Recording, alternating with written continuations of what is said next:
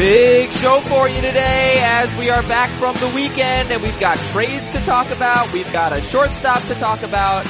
Oh, it's big stuff. Plus, one hit wonders, sophomore slumps. This is the most important show we've ever done. Welcome to Fantasy Baseball today. Four of us are here. Adam Aizer with Scott White. Hi, Scott White. Hello, Adam. Chris Towers. Hey, Chris Towers. Hello. And always excited, Chris Towers. And Heath Cummings. Bring the pain, Heath. Why don't you like the fantasy baseball audience as much as you like the fantasy football audience? If this was a fantasy football podcast, you would have started off, well, it's a big show, and sung that song. And you What- didn't do it, so What song was that? it's the big show from WWE. Oh, entrance Paul music. Paul Wight. Yes. I don't know what the hell you're Last night was about. the Royal Rumble. You could have tied it into that. We all watched the Royal Rumble, obviously. I'm Really? with you, Adam. I have no idea. This is completely over my head. Team Scam. They're scam. speaking a foreign language. So if you're not familiar with Team Scam and Team Creeth, Scott and I are I did Team not watch Scam. the Royal Rumble. Don't link, lump, lump me in with that. All right, No, fine. I was watching the other choreographed show yeah. last night. the Grammys. Yes. Okay, I hope that was good. I was watching Shameless, which is better than both of them. So anyway, enough TV. What's the big news for you guys? Is it the Brewers uh, signings and tradings, or is it Manny Machado who is going to play shortstop this year? And you know, I kind of figured at some point he would become shortstop eligible. Just needs five appearances there, but I didn't think it would be week two. So Yeah. that's huge news. What's the biggest fantasy news for you guys from over the weekend? Well, I, I think you just, you just dismissed the Manny Machado news appropriately. I didn't dismiss um, it. What do you mean? no, I just, it, it's not as big as the Brewers thing. Okay. It's not as big as the Brewers thing. It is like I- I'm going to move Manny Machado up a couple of spots in my. I had him as an end of the second round pick. That's about where we've seen him go. I think he should probably go towards the beginning of the second round now. Here's the hard time I'm having with the Manny Machado news because yes, it, sounds like very early in the season you're going to be able to play him at shortstop. And yes, I do believe shortstop is still the weakest non-catcher position. Not anymore. Uh, I think it is. Um, definitely weaker than third base. I mean, And, sure. So, all right, let me get to my point before you start interrupting with all yours. what? Wow. I think he's Huh? better. I think he's better than Carlos Correa. I think Manny Machado. My expectations are he's going to be better than Carlos Correa this year. I have more confidence in him. He's better than Carlos Correa. I have Carlos Correa going in the middle of the second round. If I feel like Manny Machado is going to get that shortstop eligibility Carlos Correa has uh, by week two, I probably should move him into my first round, right? Yes. And yet I can't bring myself to do it. I can't bring myself to bump Kershaw or Bryant or any of those others out. So like, I, I don't have a good reason for it other than I just don't want to. Maybe if I, maybe if it becomes apparent that's the only way you can draft Machado, I will. But right now I'm kind of fine leaving him in the middle of the second round. Hmm, well, he would have been the number three shortstop, uh, last year. Although, okay, so It's a down season. he, Like, yeah, right. It was a bad season for him and he was the number three shortstop because last year he did have shortstop eligibility. Um, if you look at our stats page right now, he only has third base eligibility, so you won't see him show up there. But he, in terms of fantasy points and overall roto finish, Manny Machado was the number three shortstop behind Francisco Lindor and Elvis Andrus. Lindor doesn't get drafted, and like Andrus obviously isn't going to get drafted in the first round, but Lindor also doesn't get drafted in the first round. So I don't know. My initial reaction was, yeah, of course Manny Machado is a first round pick, but I guess even if it's early second, there's a group of guys there that probably some of them are going to go in the first round, some are going to go in the second round, but they're going to be the same group of guys in most drafts. So like if you take them at the end of the first, Right. the start of the second, it doesn't really matter. It really doesn't. It's your personal preference, but I, you could take Kris Bryant over Manny Machado. You could take Manny Machado over Kris Bryant. Is anybody going to argue one way or the other? Is like clear choice? uh, yeah, Manny Machado. I would say shortstop. Kris Bryant is more valuable, and I think there's a clear difference. But wait, Heath, you just said Manny I said Machado. Machado, yes. So then how is he not a first round pick or very early in the second round? I said I think he's an early second round pick. Oh, okay. I thought I thought you were more in the mid. Well, and then, you know, the thing about the, the turn there, the end of the first round, beginning of the second round turn is we, yeah, I, I personally don't have many of the big four starting pitchers, you know, just Kershaw or many of the big first basemen. Uh, you know, the obviously Goldschmidt going in the first half, but then there's those other three, Rizzo, Freeman, and Votto.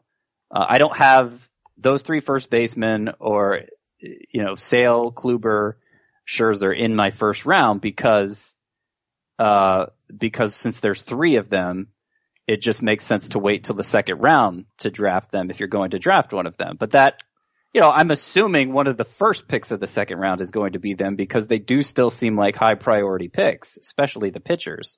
So how does Machado, uh, how does he wedge into that group? Like, I, I don't know. I think I might rather have him than, than Votto in a, in either format because of Votto's age. I think I might rather have him in um, more than Rizzo in a roto league because Rizzo isn't as valuable in roto leagues. But I, I don't know that I'm taking him ahead of any of those other uh, the big four at pitcher. Okay, Chris, you want to weigh in? Who would you? Where would you put Machado now? He went. I took him in like the middle of the second round in the draft we did on Thursday. Anywhere in that range. I, I don't think I would take him in the first round. I just, I don't give him that much of a bump for the uh, positional eligibility, but you know, being eligible at two positions has value. You can use him at either one depending on where you go. Otherwise, so, you know, I'm, I'm fine with him in the first half of the second round. Okay. Uh, and, sorry, and the other thing is, it's not just that he became shortstop eligible, but he was like before last year's crazy, I would say unlucky year, but at least weird, out of character year. Um, he was a first rounder. Yeah, exactly. So, like, it's possible that we're still not giving him enough credit for the bounce back that should be coming. Do you want him more than Correa to get back to my initial point? Um, yes. What about Trea Turner? I mean, I, th- I feel like in Roto people are going to go Turner, but Oh, know, I'm definitely going Turner. Turner's Keith's number one player in Roto, right? Number two. number two. Number two. Okay, you put out you have Altuve ahead. Yes. He has he has Trout fourth in his Roto rankings. Keith does. Oh, we got an email about that coming up. Uh, Yeah. but, but let's go to the Brewers news. So they've got Lorenzo Cain, five years, $80 million. They got Christian Yelich. They gave up Lewis Brinson and Monte Harrison and an infielder, Isan Diaz, Isan Diaz, I don't know, and a pitcher, Jordan Yamamoto. Ryan Braun apparently could play some second base. Domingo Santana is on the trading block now. Lorenzo Cain finished as the number 22 outfielder in points, number 23 in Roto. He'll be 32 in April. Christian Yelich finished based on the current crop of outfielders, outfield eligible players, 10th in points, 16th in Roto, and in fact, he's been a top 10 outfielder in points leagues two straight years and a top 16 outfielder two straight years in Roto. That's Christian Yelich. It didn't really feel like a great year for him last year, but he still, um, you know, got you 100 runs. So I think just solid. He's just solid. I think that's mostly, um, he got off to a bad start and I think that sticks in our minds. He was really bad in the first half of the season and he was really good in the second He half. also only hit 18 home runs with 16 steals, you know, I mean, he, he didn't do anything great except the 100 runs. Yeah, and he's Yeah, gonna, that's kind he's probably gonna score a lot of runs in this lineup. That's kind of been the mo for Christian Yelich. Like he's he's a very solid fantasy option, but he doesn't provide the power. Um, so he's easy to pass over in those early rounds where you need to take him. Mhm. Now, I think that's about to change. Yeah, okay, To some that's a- extent, I think that's about to change. He, this is a guy who's really hit for a lot more power on the road. So how many home runs do you expect from Christian Yelich now as he becomes a Milwaukee Brewer? I expect 20. I think there's 25 to 30 as an upside. He's someone who hits the ball on the ground too much to be a consistent 30 home run guy, but that started to change a little bit last season. He upped his fly ball rate. Um, and he has, I think, better raw power than people think. Um, yeah, I mean, the quality of contact would suggest as much. And I don't worry. Yes, he, he's, he's kind of like the, the same gripe we've had with Eric Hosmer that, okay, maybe he could hit for power, but he just doesn't elevate the ball enough to is true for Yelich. But Yelich has so consistently been so much better on the road. Like he has been a power hitter on the road, certainly the last two years. And even earlier in his career, the power was still much better on the road than at home. Um, like the consistency of those numbers, I, I feel good about him hitting 25 home runs his first year in Milwaukee, especially now that he's what, he's 20, he just turned 26 this offseason. He's entering his prime here. Um, I, I think the best is definitely yet to come. So, uh, since he entered the season, there are 155 players who have at least 1,000 plate appearances. Christian Yelich ranks 86th out of 155 in WOBA at home and 18th Hmm. on the road. That is, most players usually hit better, uh, at home, even guys who play in bad hitting parks. So that is a really good sign for him. I think that, you know, potentially he might alter his approach as well. Heath, should Christian Yelich be a top 10 outfielder on draft day? Yeah, you, you know, I think you could make a really good argument for it. I am not going to rank him as a top 10 outfielder, but he is in my top 15 in points and just outside of it in Roto. There's just a lot of really good outfielders, Okay. but he, he's right there in the discussion. Um, I, I am a little bit less convinced that he's just automatically going to start hitting the ball in the air a lot more. Um, but I do think he's probably a 20 homer guy. Yeah, and I don't know that he's necessarily going to hit the ball in the air more. He he may. Then he you may. can't really feel it's maybe comfortable with his swing expecting was 25. tailored. It, it's maybe it may have been you know partly intentional because he was playing in a park where he couldn't hit many home runs. The thing But- that I think may get overlooked with this move, both for Yelich and for Cain, the Miller Park thing is, uh, we, we all got that.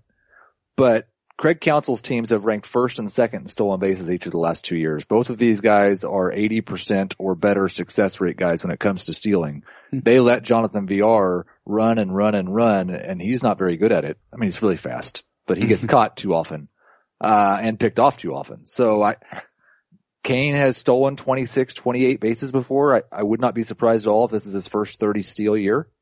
And we could see Yelich get up over 20 again for the first time since 2014. Christian Yelich really went for somebody that I, I don't really want to draft because I th- always thought he felt went a little too high, not great on a, on the per game basis. You know, he's, he's not a standout.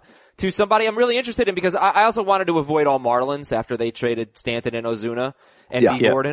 And this is obviously a I w- team that's set up to have a really good offense. I will say, you know, we were talking about this with Stanton and Ozuna last week. This is a better offense, obviously, for Christian Yelich than the one we thought he would be in in 2018. I don't think it's a better offense than the one he was in last year. I don't. This could be a, a top. This could be a top five offense. I, I won't project it to Yeah. be, but I think It they could definitely. be. I mean, but the top kinda- of the lineup isn't going to be as heavy as the Marlins. But he still that's scored 100 obviously- runs. So, so I feel good about him doing that again, Yeah. or close to it, and the RBIs hopefully would go up. What did Yelich have last year? Yelich had 90. eight, uh, 81 I have. Okay.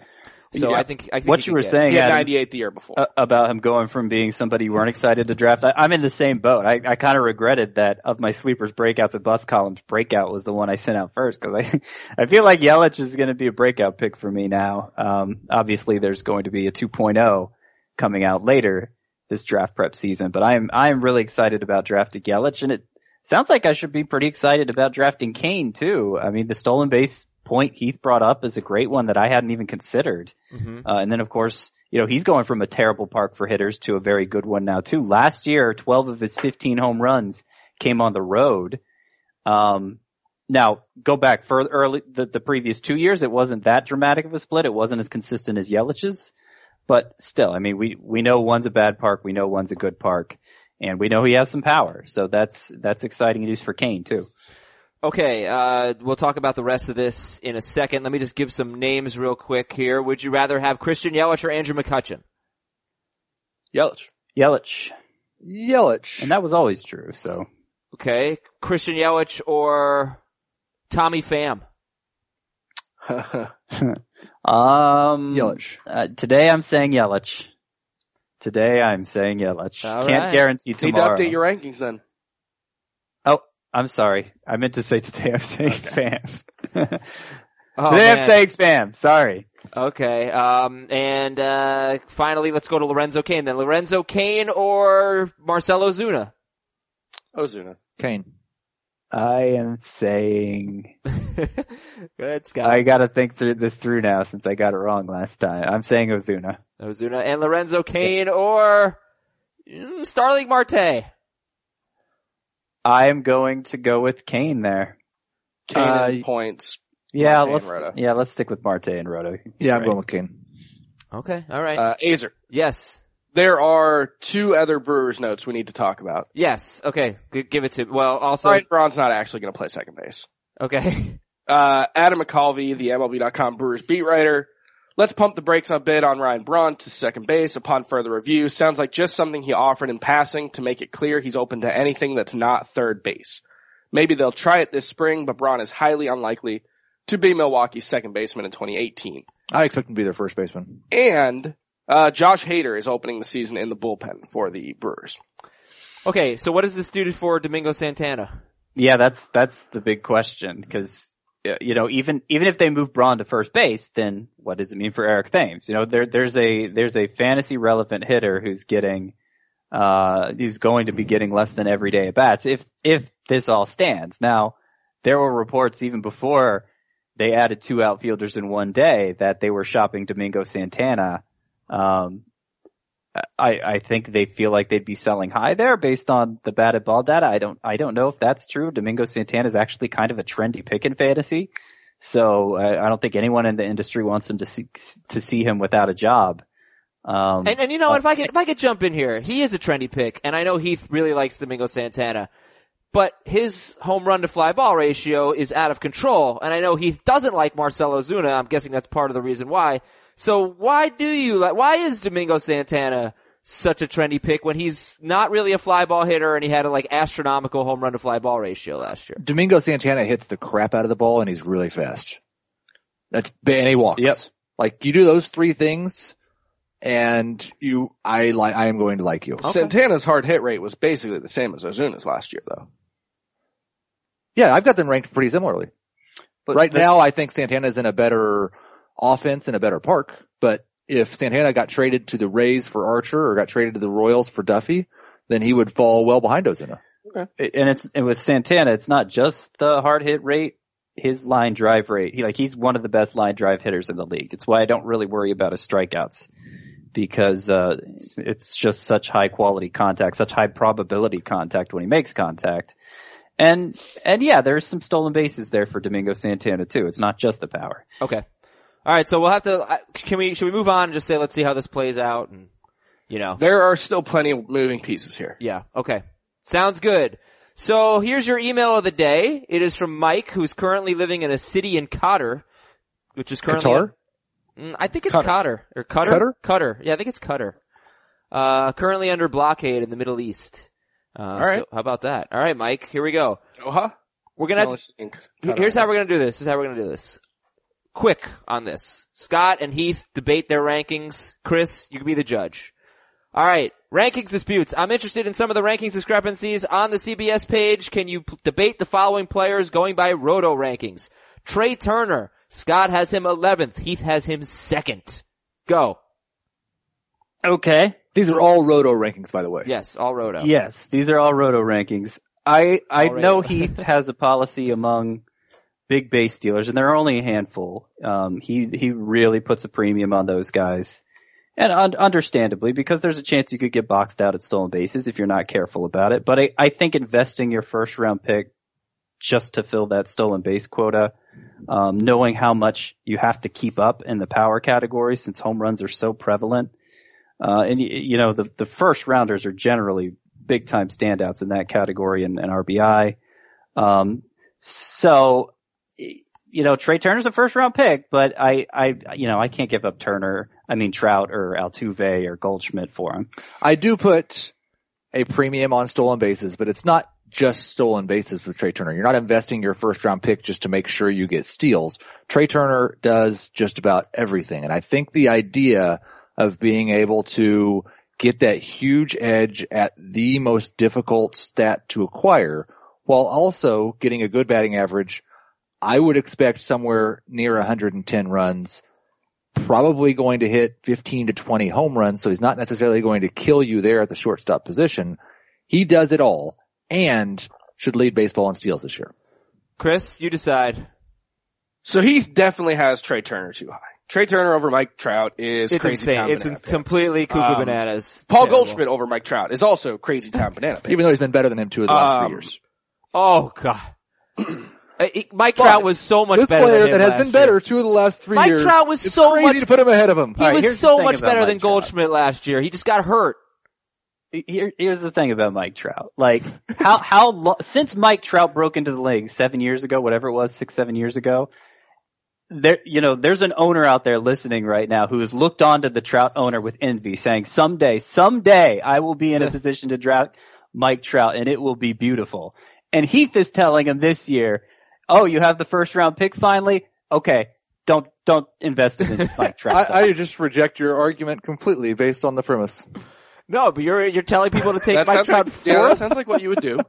Uh, Um, anyway, you can go back to judging. Two eleven. I'm closer. I I agree with Heath's reasoning, even if the conclusions are uh, crazy town banana pants. All right, next up, Nolan Arenado. Scott has him fourth. Heath has him eighth in Roto. Yep. Is this really a debate? like It's a, it's a debate. flex. Yeah, I think so. Okay, I mean, the, the important. thing about the reason I rank Arenado fourth, and there are basically four players who I feel uh, are just a higher levels of security than everybody else. And the main thing I don't want to do with my first, second round pick is waste it. So those four are Trout, Altuve, Goldschmidt, and Arenado. I feel like if I don't know exactly what they're going to give me, I know it's going to be super studly, and I don't have any reason to worry about it. And Arenado, you have a pretty good idea exactly what he's going to give you. He's been so consistent. Um, you know, I, I don't think he did last year, but the previous two years led the NL in both home runs and RBI and wasn't far off last year.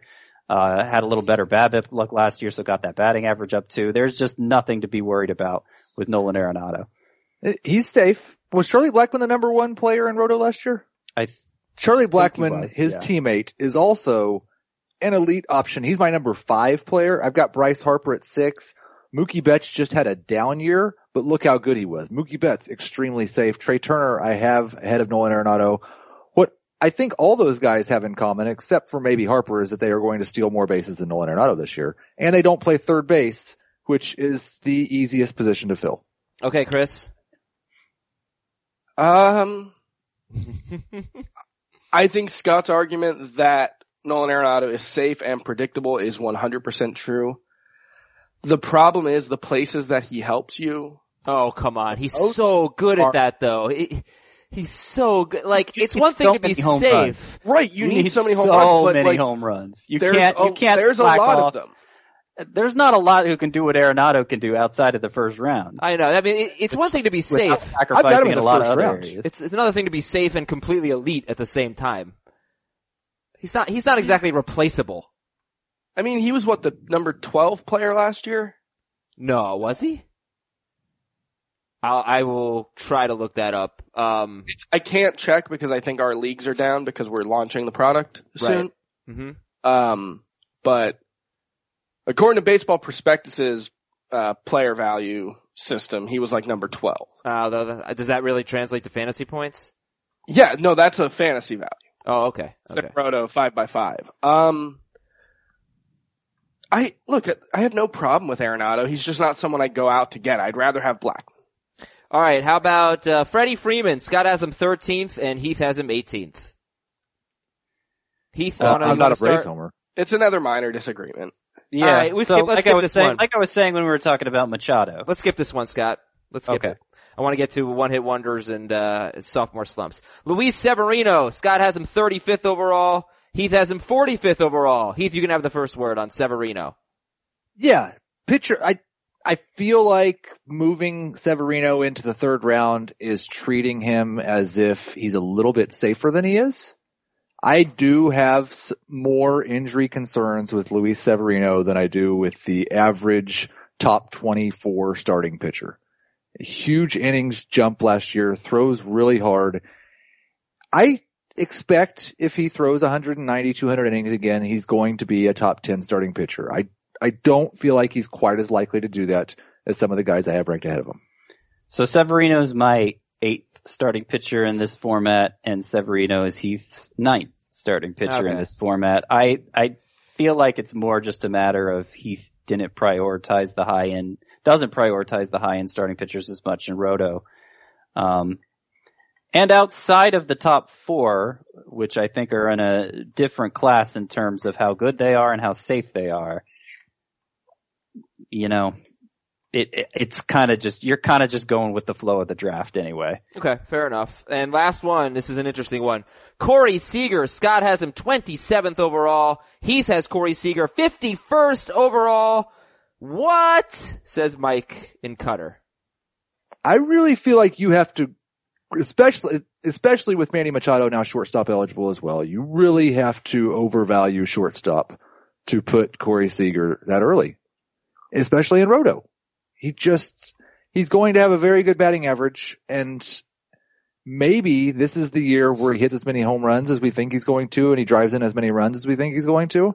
But if you just look at what he's been so far in the major leagues, he's a very good baseball player, very good hitter. I think he's probably at this point a better baseball player than fantasy asset, especially in Roto.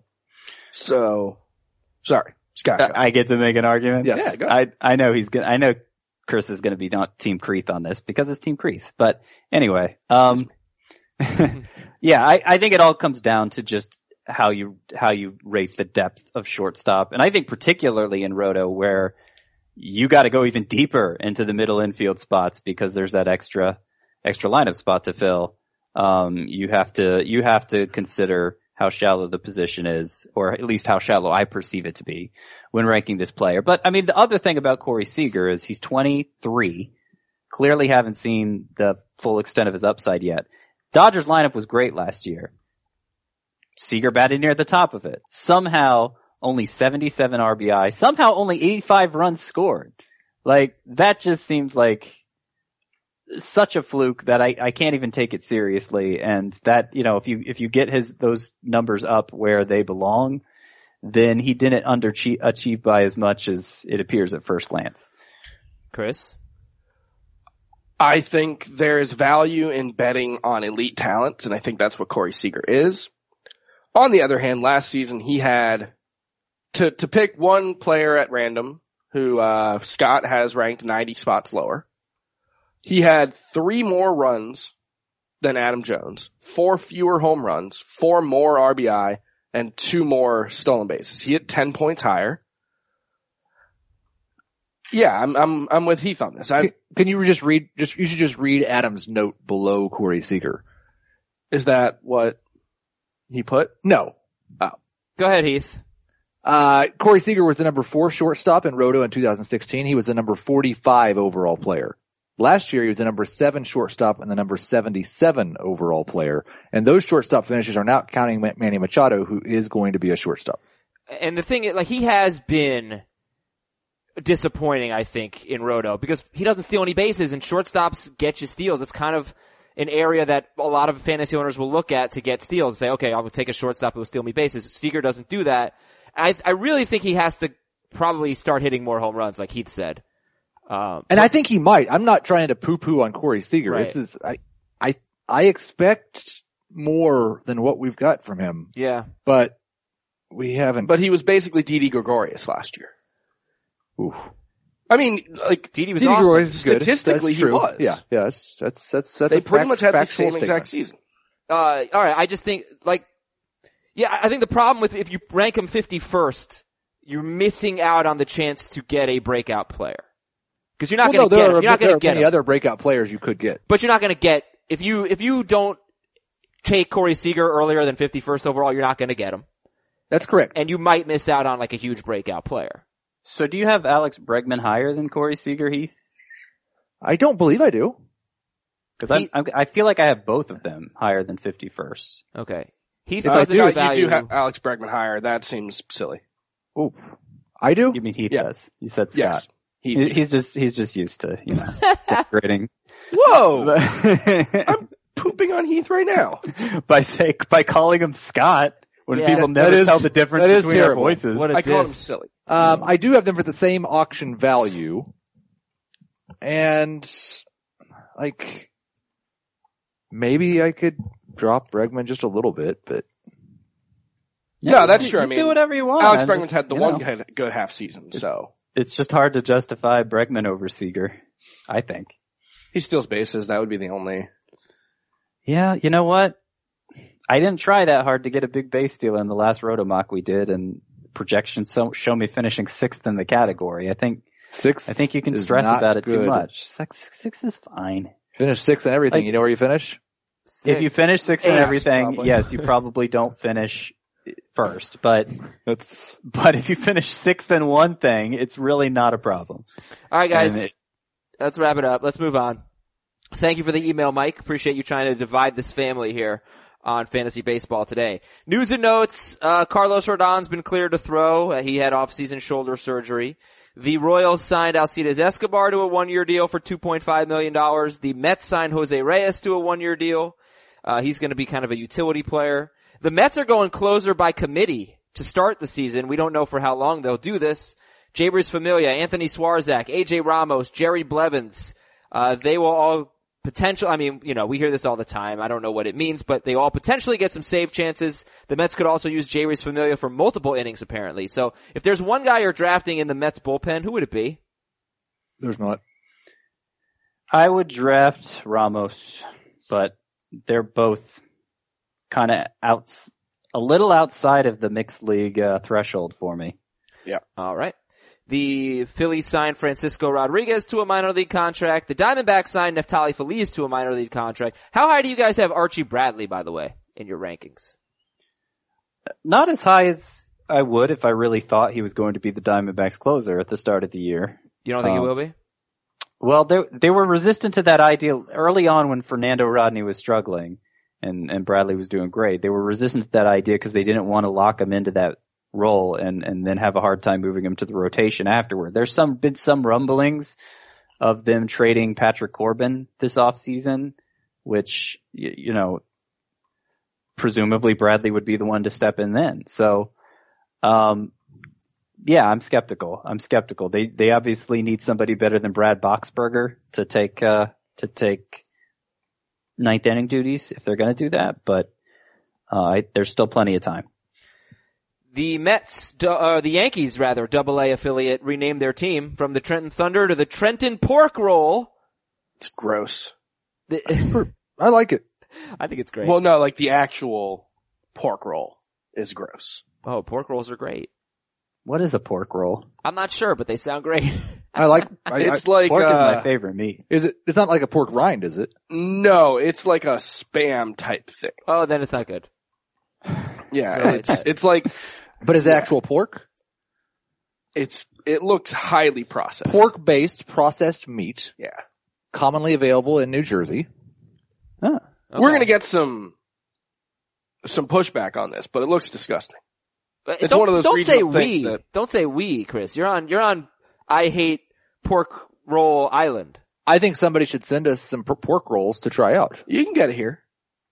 There's a All place. right. Pork roll eating contest on the air later this week. Look, looking forward to it. Uh, Atlanta's mascot Blooper is a clear ripoff of the Philly Fanatic. It is, uh, shameful. So take that.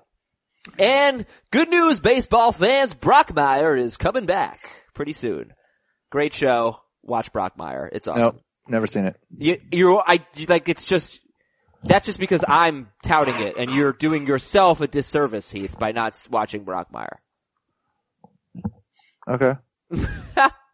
I've heard good things. I haven't watched It's it yet. incredible. It's so funny. Alright, here we go. We want to investigate one hit wonders. We want to investigate the sophomore slump. Okay? So I think the sophomore slump is kind of tricky. So let's start with one hit wonders. And I, I mean, it was really hard to come up with a list of names. I know I'm going to forget guys. But Aledmys Diaz was clearly a one hit wonder. He was a total bust. Jonathan Villar was a one hit wonder. He was a total bust. And I see some similarities between Villar and, and Whit Merrifield because it was like, What? yeah, here's exactly what I was gonna say, right? Last time, on, on Friday's show, the show ended with Chris calling Whit Merrifield a bus, saying he was, I think, planting his flag. Right. And we yelled at him. Because Scott said, you don't doubt the batting average. He's had the same batting average two years in a row. The only thing that you would doubt would be the power. Okay. And you could have said the same exact thing about Jonathan Villar. No, I argued for three solid months while Jonathan Villar was in my bust column last year that he was not going to hit 285 because he needed a 373 BABIP to do it. Alright, Yep, but he Whit did hit, he- bad, BABIP is just a little over 300. The big differences between those two for me is Whit Merrifield makes a lot more contact and the quality of Villar's contact in his great year wasn't that great. It's fine for Merrifield. It, it, it justifies what he's doing. alright, fine. But he, he did hit 284 two years in a row. And, and then last year. One of those is over 128 plate appearances. Yeah. So, but but Mer- Merrifield, how many plate appearances did he have in 2016? He wasn't a full time player, was he? Uh, no, I don't, I don't believe he Not at the was. start of the year. He had probably in the 250 range. 332. Oh, even higher. All right, I had Rick Porcello on here, but he's, you know, he's had two good years in his career. Uh, I have Danny Valencia on here. He had a great 2015 and really nothing since. Steve Pearce was amazing in 2014 at 930 OPS. Um, and then was terrible and then was fine again in 2016 and then was terrible in 2017. Brandon Crawford had a great 2015 season with 21 homers. He hasn't hit more than 14 in any other year. Ivan Nova with Pittsburgh last year had a 306 ERA and a 110 whip and then he was a total uh, he was okay for a little while, but ended up with a 4.14 ERA and a 1.28 WHIP. So that's Ivan Nova. So I mean, there are a lot of examples of these one-hit wonders not doing well. Then again, you have Dallas Keuchel, you have JD Martinez. He's probably the best example. You have Justin Turner, maybe Eduardo Nunez. So I, for both one-hit wonders and sophomore slump, there is no hard and fast rule. But what is your general take, starting with the guys who come out of nowhere and have big seasons and what to expect from them afterwards. So the the one thing that you notice about a lot of the one hit wonders, and I'm thinking specifically of Ivan Nova and Rick Porcello here, is that those are both guys who got by with one really exceptional trait. Rick Porcello's big season was a huge increase in called strike rate. Ivan Nova, I think it was a similar thing for him. He got to Pittsburgh, all of a sudden became this much better pitcher, but the track record just wasn't there, you know, like it, it relies on being exceptional and I just, it's really hard to do that. I, here's how I would, starting with the one hit wonders, there's a sliding scale for me. Mm-hmm.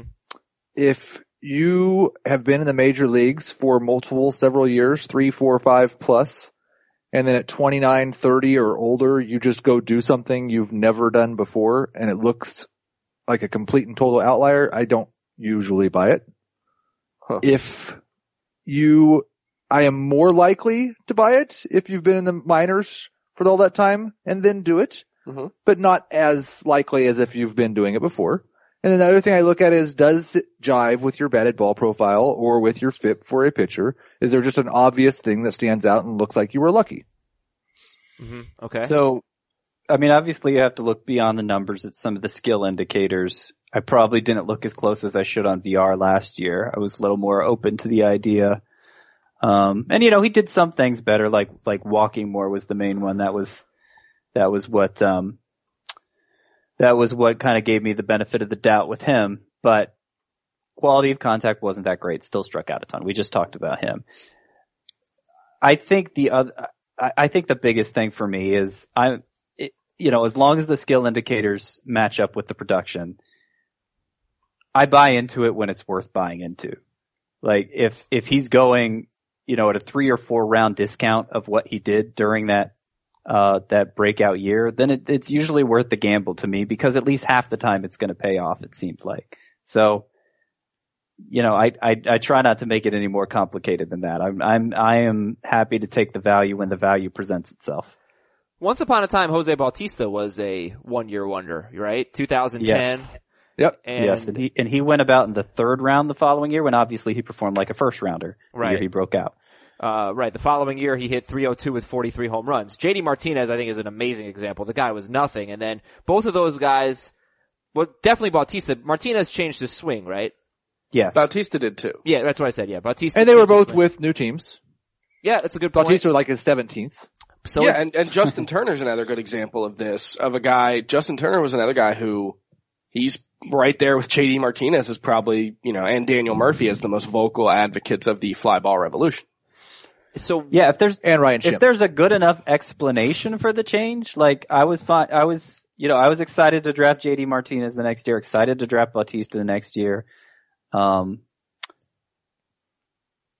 yeah, if there, if there was a good enough explanation for the change and, and again, it, the, the skill indicators aren't suggesting it was a fluke, then I'll usually buy into it. But like. JD Martinez's breakout happened when he was 26, right? Yeah. Something like that, something yeah. like that, 26, 27. Um, but after, you know, the Astros, one of the smartest organizations in baseball, it was apparent even then before they were winning I that didn't they think- knew what they were doing. Yeah, They I didn't let think him go. we knew how smart he was, how smart they were then. I, I, I thought, Yeah. I don't They know that didn't- everybody did, but, But he- he was I a weird agreed case with a lot of the moves they were making. he had very good minor league numbers, but they were very different from the player he became. He was hitting like 330, 340 every year in the minors. Okay, so who are we worried about this year as a one-hit wonder, other than Whit Merrifield, who we talked about last year, last week? Well, Heath's worried about everybody but Whit Merrifield. Um, I I'm I'm not really worried about like Marcell Ozuna. I don't think he's going to be as good as he was, but I'm, I don't know. I'm not worried about him being bad. Do you, does he qualify as a one-hit wonder? I had him put him on the list. No, well, that was Chris's list, which Okay. I, you know, which didn't exactly jive with everything. Like, I don't think, um, I don't, Mike think Aaron, talking- I don't think Aaron Judge is a one-hit wonder because he's only been in the league for like one and a half years. Um, there's like four first basemen. Justin Smoak, Yes. Logan Yeah, I Morrison. got all those guys Yes. on Ryan Zimmerman. Yeah. Ryan Zimmerman. I'm not sure why Aaron Judge wouldn't count though. No, well, I, no, because like, it didn't come out in of the same way that Whit Merrifield does His for me. career just kind of started. Not really. He didn't just start playing baseball last But year. But he had prospect Well- type too, and Whit Merrifield didn't. He, What's he- that? Aaron Judge had prospect type and Whit Merrifield Yes. didn't. Kind Yes. of. People believed in Judge as a minor leaguer and they didn't believe in Merrifield To as a to minor an leaguer. extent, uh, but nobody believed in him. I would say relative to where they ended up last year, they both overperformed their expectations and their minor league production by about the same rate. Uh, okay, I, all right. So look, I, I think to to do this right, I, I think it's got to be guys who really came out of nowhere. I don't Yeah. think Aaron Judge really qualifies. I, Andrelton Simmons is someone you put on your list, Chris, and I think that's a really good one because I, I for him, I don't remember off the top of my head, but I really think for Simmons it was like one good stretch.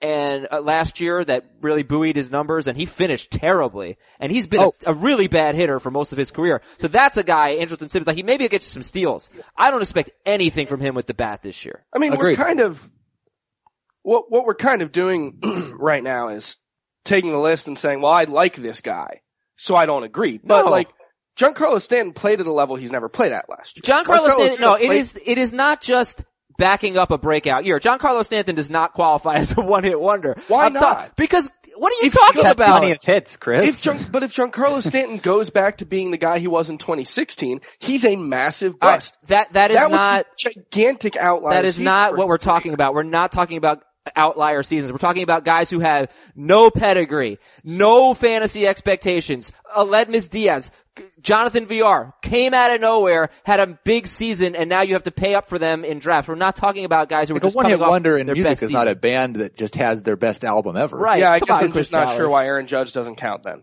because he was a he was a pretty big prospect and he didn't have that Yeah. much failure either. He had a little bit of failure in 2016 and he like Judge is definitely a bust candidate. You know, I think he's he would be on my bust list for sure if he goes in the first round. But I just don't think he fits this description here. Yeah, Aaron Judge outperformed his minor league OPS by 200 points last season. I I, I, I know he's not going to pretty hit 50 home runs. Like I know he's not, not, not going maybe by not that extent, but Okay, like I, I- I just okay. I don't I don't know that you can. It's not apples to apples comparing major league numbers and minor league numbers. There were plenty of scouting reports that raved about Judge's power, yeah. um, and I didn't see it, but clearly I was wrong. So But I want to focus on I want to focus on Andrelton Simmons. I want to focus on uh, I think Nate- Travis Shaw fits. Travis Shaw, I think absolutely fits. Tommy Pham, you know, Marwin was it the, was it the vision issue for for Tommy Pham? Sure, Marwin Gonzalez, like, Yeah. uh, you know, I, I think these are interesting players. Pham is probably someone we should definitely focus on because Scott is super high on him. But this was a little surprising to you, wasn't it? What what Pham did last year? Oh yeah, I mean it was surprising. Like he's he's a player who I always thought, and you know I wasn't alone. It, it was partially because I was reading what some of these uh, real prospect gurus were writing. He's a guy who I thought could have an uh, break out one day. Now it, it, it seemed like that opportunity had passed him by because he was what thirty. Um, but he had a lot of injuries throughout his minor league career. He had a vision issue that he just got corrected last year and the opportunity presented himself and he took off with it.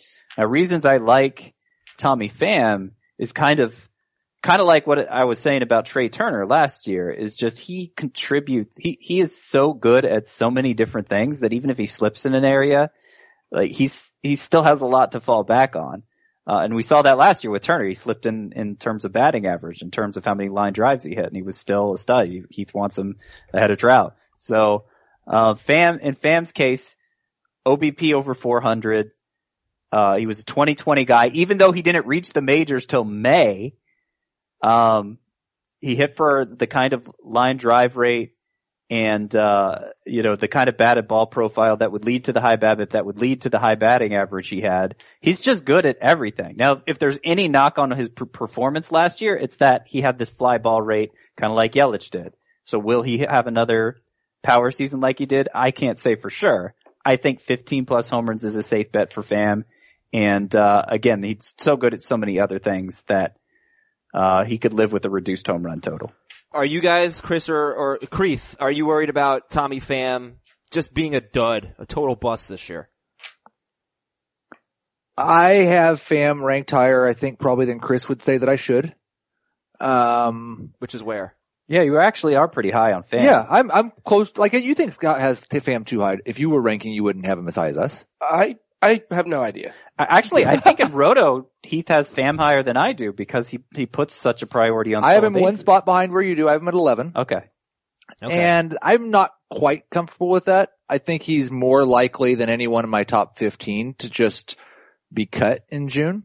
hmm That's a fair statement. Um, but he also has the potential to do things that not very many players do. I, so if, if he is like Starling Marte or good Starling Marte even, it shouldn't be that surprising.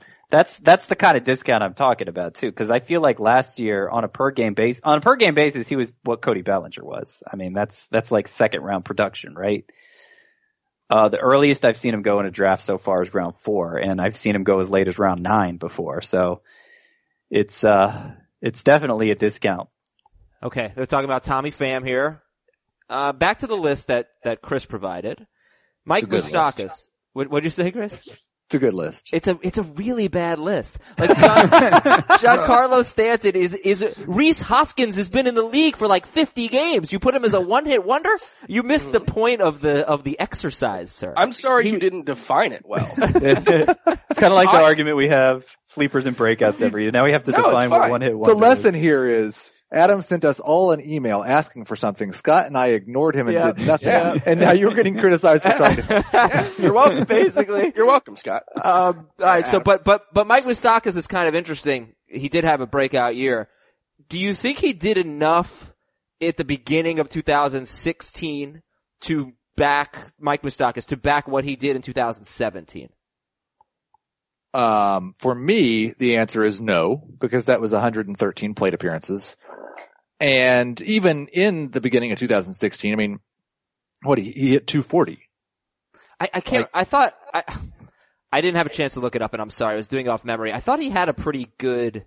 2015, he finished really well, if I remember right, and he had quite a bit of power at the beginning of 2016. Okay, that's what it was then. Sure. And Moustakas is one that if he signs in the right place, Mhm. Then I could totally change my, like if he goes and signs a one year deal in New York because no one will pay him, then I'm going to change my tune. But Chris has said it, his batted pro ball profile doesn't look that much different from when he wasn't very good. it changes every like my assumption right now my my assumption in the rankings is Mike Moustakas is not coming back to the Royals and Mike Moustakas is going somewhere better to hit than the Royals play him because basically anywhere you could think of him going it would be much better scenario much better park for him and that batted ball profile is an extreme power friendly batted ball profile so the dream Uh, scenario is the Yankees It's not, I, I, I disagree. I don't think it's an extreme power batted ball profile. It He looks, just doesn't. He just doesn't hit the ball very hard. right. He- The fly ball and pull percentage is great. right but he's pretty much like he's got a career 28% hard contact rate. He was 31.9 last year. That's not an extreme. That's an extreme but fly out to the right. big profile. problem is of where he's playing his home games because it's it's tough to it's tough to clear the fences. Like nobody, he hit the most home runs in Royals history last year, and obviously he wasn't coming anywhere close to that before last year. So I, you know, I could call it a fluke right? if he was going back there, but I'm hopeful he's not going back there. Uh, you know, the deeper we get in the off season, the, the, the more likely it seems he is going to wind up with the Royals again, in which case I'll drop him. But, um, yeah, I think he's going to hit a lot of home runs if he goes to, um, one of these other Yankees, obviously. The Cardinals would not really be an improvement, and that's one of the possibilities that's been mentioned. Would it be not much of an improvement? Uh, according to Fangraphs, the park factor for left-handed power hitters for the Royals it's 93. For the Cardinals, it's 95. I mean, Okay. It's It'd be similar. Uh, let Yeah. me just let me just also say that I, w- since I'll never actually hold up my end of this, um, but I'll just say it for entertainment purposes. If the Yankees sign Mike Moustakas, I will stop being a Yankees fan because that's how certain I am that they won't sign Mike Moustakas. it just doesn't make any sense. I don't think they can afford. I think it makes a lot of sense. We need to start a but- GoFundMe. I would- to get I'm not- Moustakas yeah. I would the like a different bet. Can how about this? If the Yankees sign Mike Moustakas, then every time he hits a home run, you have to tweet hashtag Moosdong. Fine, fine. I'll do that. Okay. That, that one So I actually will hold up my end of the uh, of the bargain. Is, is StatCorner.com shows a, a bigger disparity in park factors for home runs than uh, what, what was it you were doing? Baseball prospectus. A fan, Fan, and that could Fangraphs. be that could be the result of one year versus multi-year. Multi-year is usually uh, the better way to go. So it depends on what the methodology involved is. Yeah. Last one here, Travis Shaw. I, okay, I think uh, was there any prospect pedigree for Travis Shaw? Um, he was um kind of second tier prospect, a guy who, yeah, I'm not sure he ever cracked the top 100 list, but he was always, you know, on the fringes of it. And then with Boston, you know, you look at his first year, the numbers were good, but it was so, it was so heavy early production and then he was terrible. His last 38 games, he had a 692 OPS. 2016, last 106 games, he had a 621 OPS.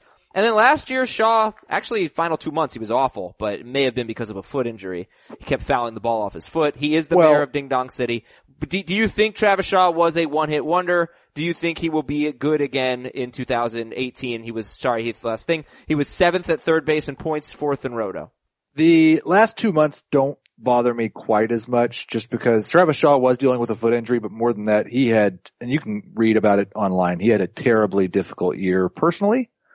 Um, and his numbers at Miller Park when he was at home were awful last year compared to what he did on the road, Right. which is really weird because he plays at Miller Park. So I, I view him not as a one year wonder. I think he's going to hit in the middle of a Brewers lineup that's going to be outstanding. I would expect him to perform a little better at Miller Park and probably a little worse on the road. Um, but he's a low end number one third baseman for me. Okay. Yeah. E- Everybody pretty sold that what he did, what Travis Shaw did last year was legit? Yeah. Yeah. for the most part, I, I think there, there, w- based on the way he was performing the first four months, there needed to be some correction and that correction came over the final two months, foot injury or not. Uh, I think where his numbers ended up are about where they should have ended up. Then, you know what, we'll save sophomore slump for Wednesday show, or whenever our next show will be, probably on Wednesday. And Maybe take- you guys can contribute some names for that one. Maybe. We well, Chris, why don't crap all over your dreams. give me like 10 year veterans for the sophomore slump? You know who could be a sophomore slump? Who's- Aaron Judge and Rhys Hoskins. Right. No, That would have been a good list for them to be on. no, they were top prospects. They can't be. No, that doesn't apply to the sophomore Aaron slump Judge list. was in the majors two years ago. He can't be. Yes, Giancarlo Stanton was a one year wonder. Come on, Chris Towers. Perennial first round pick was a one year wonder. Sticking with it. Oh man. Sticking man. with it. And that, and that is only the second craziest thing I've heard today with Heath Cummings having Mike Trout fourth overall in his roto rankings. yeah. He's been top four, what, twice in the last four years? He got a 50-50 shot. That is, that is, I might be too high. You know what, that is having too much confidence in your projections. That was what that is. Do you- There's, do you- there's no reason to No. doubt Trout. Unless, unless you think, unless you think Mike Trout is injury prone. Do you think he's injury prone? Uh, I would not say he's injury prone, no. He did get hurt once. Then you are insane. No, he got hurt twice.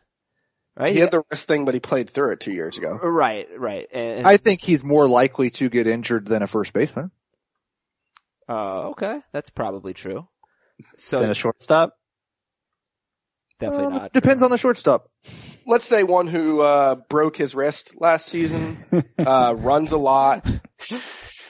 Um It's probably equal. Head first slide. Thankfully the shortstop's I, better. I actually could get on board with the with the uh Trea Turner one. I mean, I wouldn't do it, but I could see it. But the Goldschmidt one, I just think is is Well, cuckoo also, bananas. Makes no sense. The, the Mike Altuve Trout one was though, we're all in agreement, right? Mike Trout No. missed 35 bases last year if he didn't get hurt. I Trout, I feel like Trout should go first everywhere. I can understand somebody taking Altuve ahead of him specifically in a roto league because Um, because the, the there's very helpful so, in there's so few elite options at second base. And he's he's helpful in the two places that are hardest to help. yes. Batting Like, average very helpful. bases. Like Right. Batting average, he is the batting average guy.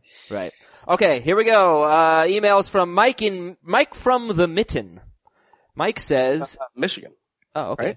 I don't know. like Uh, the lower half of Michigan. oh, It's like a mitten. okay. Uh, how many big league innings do you think Michael Kopech will get with the White Sox this year? I could keep him in a six by six categories league that has strikeouts and K per nine. Michael Kopech, how many innings? I'll put it similar to what Luis Castillo got last year, which I think was about 80. There was a report this week that they are not, um, not like making it a priority to get him up right now. I'll All push right. it though. He, his last, I think it was dozen starts or so, the walks were solved. Like they, he stopped walking people and that's amazing given his stuff. He's going to be, he's going to be a stud. And this is, uh, part of the Yoan Moncada trade, right? The Chris Sale trade? Yep. Yeah, I- Michael Kopech. I think he's going to end up, you know, it's a leap to say this. I think he's going to end up being a better player than Moncada. Okay, guys. Uh, next email comes from. Oh man, I don't have a name. Damn it! I feel like Chris Towers right now. He says, "All I have to say is, wow! I didn't think underwear could make that big of a difference, but me undies are amazing. Thanks for changing my everyday life." And I will back that up. I was wearing my me undies yesterday. I, like I am five wearing my me undies right now. They You're are welcome. incredible. So Person who Adam can't be bothered to learn his name. Sorry, you didn't put it in the e- in the email. Uh, if you want some me undies, we don't have a baseball promo code yet, but if you go to MeUndies.com slash FFT, you get a 20% discount on your first Do it. order. Yes, they're awesome. MeUndies.com slash FFT. I'm sure we'll have a baseball, uh, address too. Uh, pick one from Mr. MeUndies. Edwin Diaz, Felipe Rivero, or Brad Hand? Uh, who do you think is the best pitcher of the three? At, at, at this point, I, I don't think it makes much sense to worry. Alex Colome led the majors in saves by six on a mediocre team. So I just, I don't think it makes much, that much sense to, to worry about team quality. I do. It take, it makes sense to a degree, but uh, like I, I def, I still see the Padres as like this bottom of the division club. So that hand is third for me, but, uh, I, I go Rivero first. It's, it's a very fine line though. I It's- think the Padres are going to win more games than the Pirates. That's the thing, I'll right? go Hand, Edwin Diaz, and Rivero. Well, that's the thing. Like Chris, I mean, it's a good point that Colome led baseball in saves, but it's it's hard to do that on a terrible team. Tampa Bay was 80 and 82. I think Yeah, the but Padres if and Pirates you're- are terrible. do we really think there's more than like a 10 win gap between any of these teams? Yes, absolutely. I think the Mariners are 10 wins better than both of those teams. I would expect that they are. My concern is I think Edwin Diaz is, he had a couple pretty Right. bad rough patches He lost last year. the job for a couple Yeah. months last year. Yeah, I think he's the, maybe the most likely to lose the job. I Otherwise, think it he might be easy. also be the best pitcher of the I think three. he has the highest upside and the lowest floor. But I would go with Hand. So You know what they say? two hands. A Brad in the hand. Better than an Edwin in the bushes. Oh wait, wait, wait, no. So he says hand. Scott, who do you say? Rivero. And Chris? Uh, Diaz. Yeah, say I'll just not be helpful. It'll be fun. All right, next email is from Will Lyons, but you can call me the big dog or the commish. You heard right. I am the commissioner of our league and very in charge. I've won three of the last five seasons. I'm very good at fantasy baseball. I don't normally ask for or need help, but I thought I would throw Adam a bone. I don't know why. Who, be- Outstanding. who between, yeah, no. Who between Javier Baez and Ian Happ will get enough at bats to justify drafting them at shallow second base? He's the hap guy here. Oh, I, I it, that's what's happening. Yeah. um, I, he's the one I'm most skeptical of the playing time, and that's the only reason I rank Baez ahead of him. I think Happ is more interesting if I felt like he had a clear path to at bats, but that's not the way he was handled last year. And It's um, not the way Baez was handled last year. Oh, Baez. Well, certainly got in the 508 postseason, plate Baez was every day. I mean, if, if all Javi, Ba- Javi Baez does is what he did last year, that's a really valuable player, especially the fact that he's going to be eligible everywhere. 23 homers, 10 steals, 75 runs, 75 RBI, That's not a really valuable player. I mean, how many how many plate appearances or at bats did he? 500. Ugh, that's a borderline. That's a really valuable player in Roto. I Ian Happ had 80, no, 90 less plate appearances than Javi Baez. He hit one more home run, stole two less bases. Um, I, I will go with Happ. He can play the outfield too. I guess Baez can, but Uh, I don't, I don't know if a 500 plate appearance guy is, is valuable. Unless he gets, gets hurt, you know, and that's why he has 500 And, plate and appearances. correct me if I'm wrong, Chris. I think when you're saying he's valuable, like he's somebody that should be owned in every Yeah. roto league. Not not he's I, like think, I, I think he was probably the way he played last year. He was a starting caliber player. right, right, and somebody you could put at a few different spots, and that that that has value. I don't I don't think he was saying though that Baez is like this, you know, guy you should really reach for in drafts or a high end No. player or anything like that. Although if he somehow got an everyday role, I think he would be. I would probably rank him as a top ten shortstop if I knew he was going to play. I kind of think both of them are going to play every day. Okay, Baez did finish as like the 11th or 12th best second baseman in, uh, in Roto. Last email here. This is from Zach. True or false? Punting a category is admitting you are incapable of playing the waiver wire. That's an interesting way to phrase it. Um, and I'd be inclined to say true. I, the way I've put it is What? that What? Scam, come on, man. Punting a category says that you're incapable of playing the waiver wire? Well, the way I've put it in the past, It seems like a leap. the way I put it in the past is that if you if you commit to punting a category in the draft, you're boxing yourself into y- you're leaving yourself with no maneuverability in season because you can't then make up ground that you've gotten a zero in all season long. You're too far back. And obviously, uh, the, the way you're maneuvering in season is by making waiver moves, by, uh, assets you didn't expect to have at the start of the year. Suddenly you have and, and they can be helpful for you if you employ them properly. So, um, you know, I, I'm not saying you have to make steals or saves or whatever it is you're punting your top priority. Um, you, you could you give it less emphasis than maybe most other owners would, but you ha- you can't just ignore it. Like you can't just say, "Well, I'm only going to finish tenth anyway, so I might as well get none." But if you were Because taking you don't test, know. You don't know what you're going to get off the waiver wire in season. but if you were taking a test and you had to pass it to keep your license as a fantasy baseball writer, and this question were on the test, true or false, punting a category is admitting you are incapable of playing the waiver well, wire. it's obviously I- a I just- bombastic statement. Like I, think don't. it's false. You, I think it means you shouldn't be playing roto. If you punt a category? Yeah, like you- you're you're not going to win. Um, yeah, I don't know. I largely punted wins last year in Roto. I I I will Where- say where I you don't place think in you can punt. Like I'm not sure if you can punt wins Because like if You you know, are punting wins, you're probably also punting strikeouts. if we're literally talking punting, then that means assuring yourself last place in that category. Which I don't really think you can punt wins, like like Chris said. I think the Well, main, you can if you just go with relief pitchers. Yeah, if you just go with relief pitchers, but otherwise you're going to be getting some wins. You're the, the punting- only, Was that the- the only categories you can truly punt are saves and steals. Was Well, that I a think Memorial Magazine League last year? yeah. I'm not sure. You guys are, um, forgetting about head-to-head categories leagues. Punting is a different. Right, that's what I'm saying. You can punt in head-to-head Combo. categories. We gotta go. We have gone overtime today. Fun show. A little feisty. Somebody, yeah, maybe, maybe a little bit of a case of the Mondays. I don't know. You guys.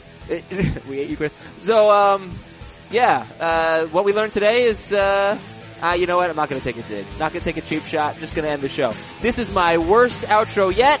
What we learned today is that I'm still eight years into this job awful at ending shows. Goodbye.